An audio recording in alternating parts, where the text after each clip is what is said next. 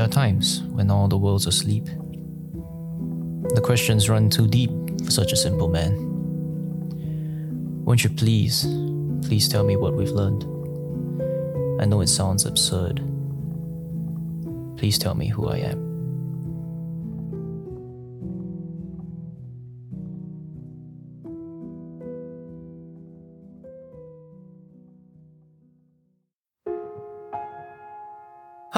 I'm Winston.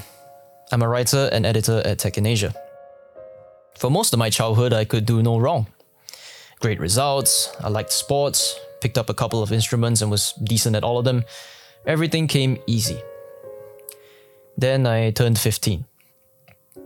My results cratered because I started putting all of my time and energy into my extracurricular club at school. It was all I really cared about, but the funny thing was, I wasn't even good at it. I even failed as a student leader because of my immaturity. The honeymoon was over. I had never failed before in my life, and now I was failing at seemingly everything important. I hadn't needed to build a strong work ethic, but now I had to put in the hard miles. From then on, even when I did succeed, I wouldn't congratulate myself much, if at all, for fear of slipping up again. Worse still, by the time I turned 18, I was left with almost no friends. I was very alone and had some serious questions about my worth as a human being. All these years later, and with many more character trials passed and failed, the scars don't fade. I've gotten better at managing my emotions, but self doubt, imposter syndrome, burnout, these things are never that far away. It's a tiring way to live. Could there be an alternative? In my work, I regularly speak to people doing great, important things with tech and startups. And even they often encounter high stress situations and failures. Maybe they have the answers to this as well? Welcome to Vibe Check Mental Health in the Startup World, a Tech in Asia podcast where I talk to startup leaders and mental health experts to see what I can learn from them when it comes to managing my mental well being.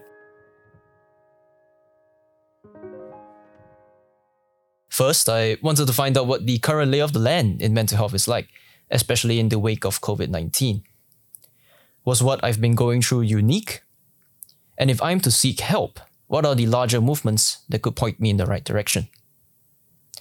And where better to start than with the co founder of a mental health app? My first stop was with Theodoric Chew, CEO of Intellect.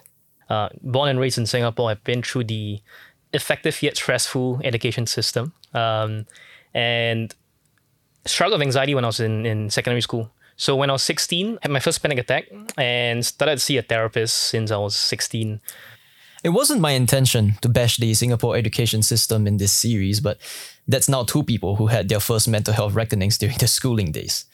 Anyway, while I turned inward to find my answers, Theo's decision to seek external help opened his eyes to the big picture of mental health care in Singapore. I think the second key thing is it really exposed to me as well the gaps in our mental health care system, especially over the years. Um, not just from a personal standpoint, but from seeing a lot of peers that I interact with, as well as, well as on more, more of a macro level in the region. Uh, it's not news that mental health it's a area of concern for a lot of fast-paced Asian countries and cities, and yet it's the highest stigma in the world, and a lot of people who need help just don't know where to start. Theo decided that he wanted to help bridge these gaps that he'd discovered. This led to the birth of Intellect. Intellect was founded in late 2019 where, by myself and my co-founder, Anurag, who's our CTO, to basically democratize access to this um, with a very simple problem statements how do we make mental health support a lot more accessible? And importantly shift the narrative of how people perceive mental health from a clinical perspective to one that's more everyday as well. 2019 doesn't feel that long ago but since intellect was founded a lot has changed in the mental health scene. At the time it didn't feel nearly as important as it does now. When we started back in late 2019 um, this was pre-covid so mental health was not a need to have. It, it was a nice to have. Um, spent a lot of time speaking with HR professionals, clinicians, experts, and just general consumers on, on the space. And one of the, the conclusive things we, we had was that this was a need, but people needed to know how to access it easily. And uh, to me, it was, wasn't a matter of if mental health would be a thing, it's when it will be a thing. It clearly has changed whereby mental health is, in, in many senses, talked of down for the past 24 months or so. You've seen this on the individual level, on the media level, on a company or even government level. In Singapore and many regional countries have maintained some form of, of a um, stance on implementing mental health for their workforces. So that's that's been really exciting. Of course, the pandemic was a catalyst for a lot of this change. It would have happened regardless of whether the pandemic happened. This fast tracked things by three to five years easily. And I think that's a one of the few silver linings from the pandemic. Digital health in general had a huge uptick, and mental was one that had a double uptick just because a lot of people actually not just couldn't go out, but they had struggles with mental health from, from being cooped up for like 12 months or so. So 2021 was when some companies started actioning on it quite a bit more, where large companies, tech companies, they have taken they have had enough time to absorb it from a management level, from a HR level, and from you know, even an individual level standpoint, and they're now actioning on it. Silver lining is right. As someone who struggled with my own issues for about half my life now, the stories that have come out over the last couple of years at least let me know that I wasn't alone in fighting these monsters. And the fact that companies are increasingly looking out for their employees' mental well being now is also great to hear. Uh, what we've seen today is that, quite simply, not even just the, the growth stage ones, we work with a lot of great brands from um, Food Panda to Shopback, Shopee, and more as clients today. Those are large scale ones. We've even seen a lot of earlier stage startups. Um, recently, we had a couple of, I think, 20 packs headcount or so, like not just one, but a couple of them just reaching out saying, this is quite top of mind for us. Um, do you guys cater to this size of business? Employers are starting to understand that taking care of employees simply makes good business sense. Of course, I'd rather they thought about it altruistically, but as long as it helps, I guess. So I think the, the stats are quite clear that in, in many research studies, not just ours that we do, but with many global ones, that employees who don't feel well tend to not perform well, tend to quit, tend to and everything else that you see, you've heard and seen of the great resignation and, and everything else that, that's happening now as well. So the stats clearly show that if employees are not mentally um, well or, or in, in a healthy range, it will affect the business bottom line in many, many ways that um, they, they may not comprehend. For better for worse, the world is changing. People's expectations are changing as well. When employees and individuals go to find a job, it no longer is just about the package of the, the compensation. Of course, that's a factor with everyone, but it's also about what benefits do I have. Um, is uh, are my is the company policy policy flexible? Can I work from home? Can I work from office? And do I get cared for mentally um, and other forms of care as well? So the truth is that employees uh, expectations are massively changing across the world, and Asia is not spared. Um, and employees need to get up to the times to actually help their own businesses thrive as well for the long haul. You're not doing this just because you're covering your your holes or, or you're covering your, your, your gaps or whatnot. Um, doing this actually has massive return for the company in itself. It's a positive. It's not. It's not like a. Uh, you're not. You're not plugging a leak. If you invest in this one, you get it thriving you have massively longer retention, you have a lot more motivated employees with better morale. There must have been some basic understanding of this concept before because apparently companies have provided support resources before. Mental health as a benefit isn't, isn't entirely new. Even in Asia, there are something called EAPs, uh, employee assistance programs, which are incumbents in the space, have been around for decades. They are quite simply distress helplines. So most medium-sized large companies have it in place and it's it's like a safety net. So good safety net, but no one uses it. Literally, we see consistently one percent or less utilization across the board. Uh, on the note on EAPs, right? Why did why was utilization so low before? What do you think that was the case? I think the whole approach of how it's framed is this is a distress helpline, which already as is with all the stigma puts a lot of people off. That's one big part. Another key thing that uh, we've seen is, uh, and this is probably not news to a lot of people, is that a lot of people are concerned about how if I use this helpline, how does that reflect on me? Will my employer know? Would this affect my review and my promotions and everything else that will come with it? And therein lies another important hurdle in the pursuit of mental health stigma. The thing with stigmatization is that it comes in many forms. Of course, if most people treat mental health like a taboo topic, then I'd be less likely to tell someone about my troubles. However, there's also self stigmatization. Even when I know I need help, I keep finding excuses to put off actually doing something about it. It's a bad habit I haven't completely shaken off yet. Awareness has come, but behavioral change takes a lot more time to actually happen. So, which is why it took two years to actually have people start um, massively investing in, in, in mental health, and, and we just think it's getting started. Behavioral change takes years and years to happen. We know we talk about it, logically makes sense, but for us to go and see a therapist, it probably still takes a bit of us a bit more courage and guts to go and out to see a therapist.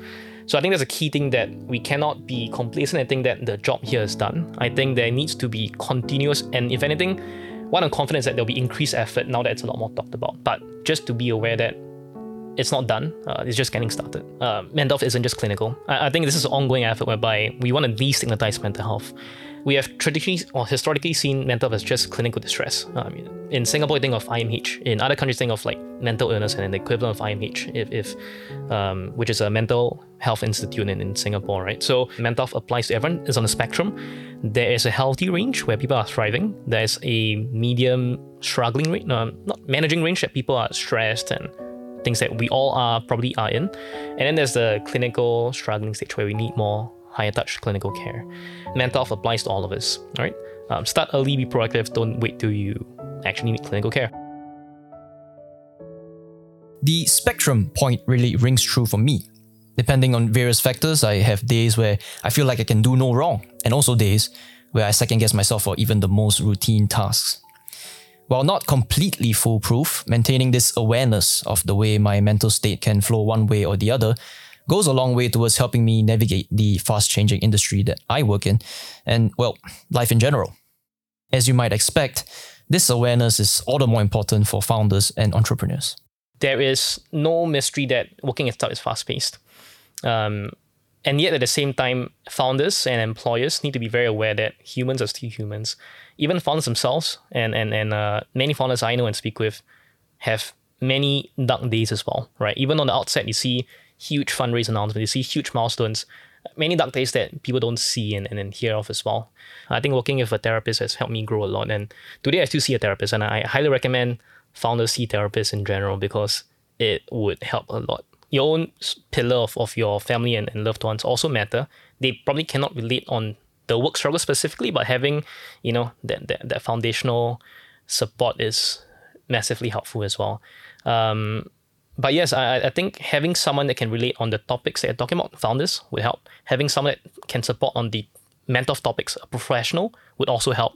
It's a message you'll hear quite a bit throughout this series, but managing one's mental well being is a personal journey in many, many ways.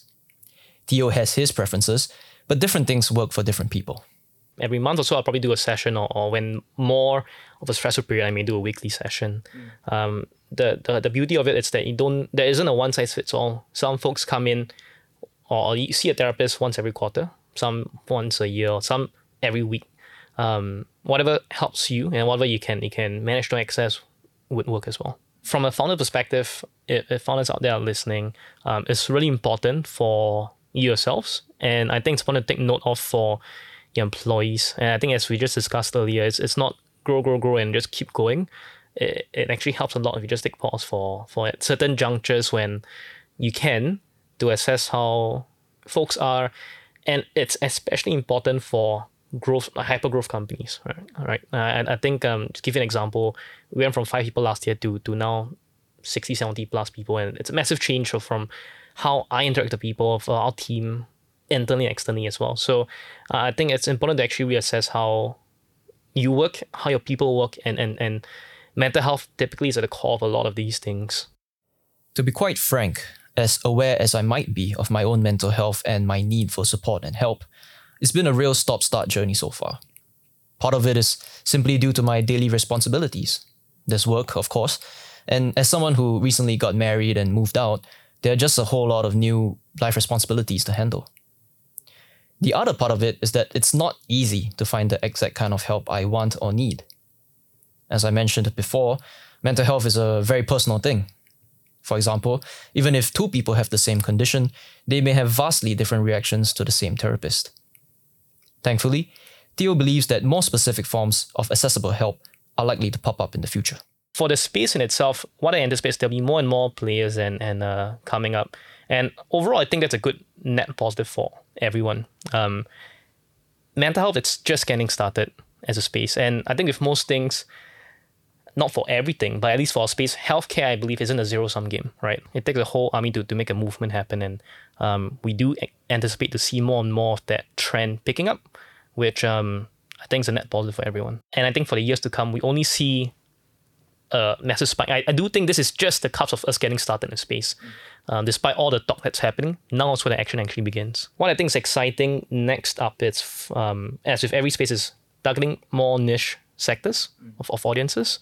Um, you probably have people looking into youth, um, more adolescent mental health. You got folks maybe looking at more senior um, mental health and, and the like as well. I think there's just so many ways to slice it, right? Going a bit more narrow but deep rather than, than broad. Once the market matures, there'll be other needs for other um, angles as well. At this point of the conversation, I was feeling a little bit of indignation. As someone who's had to wrangle with these complex thoughts and feelings for so long, why did it take until now for something so important, so absolutely necessary, to hit the mainstream and get the innovation, investment, and attention it needs? I fundamentally believe that anyone can relate to their mental health or to mental health in general. Everyone has their struggles. Everyone has their bad habits. Everyone has things that they wish um, they were they were a bit more resilient or better at or whatnot. Better late than never, I guess.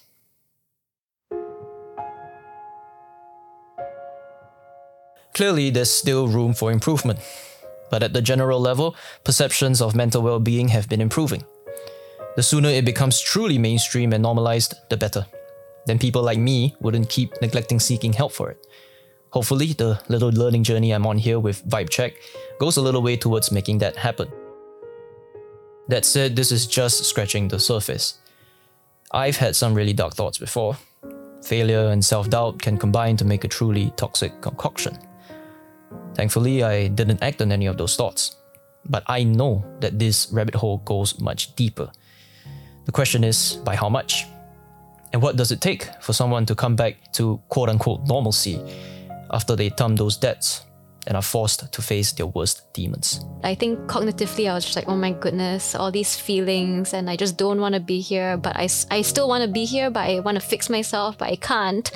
Um, that kind of drove me to um, yeah, to the top of a 20 story building where I I really wanted to kill myself that day. I talked to Calm Collective Asia co founder Sabrina Ooi about her remarkable journey for episode 2 of Vibe Check.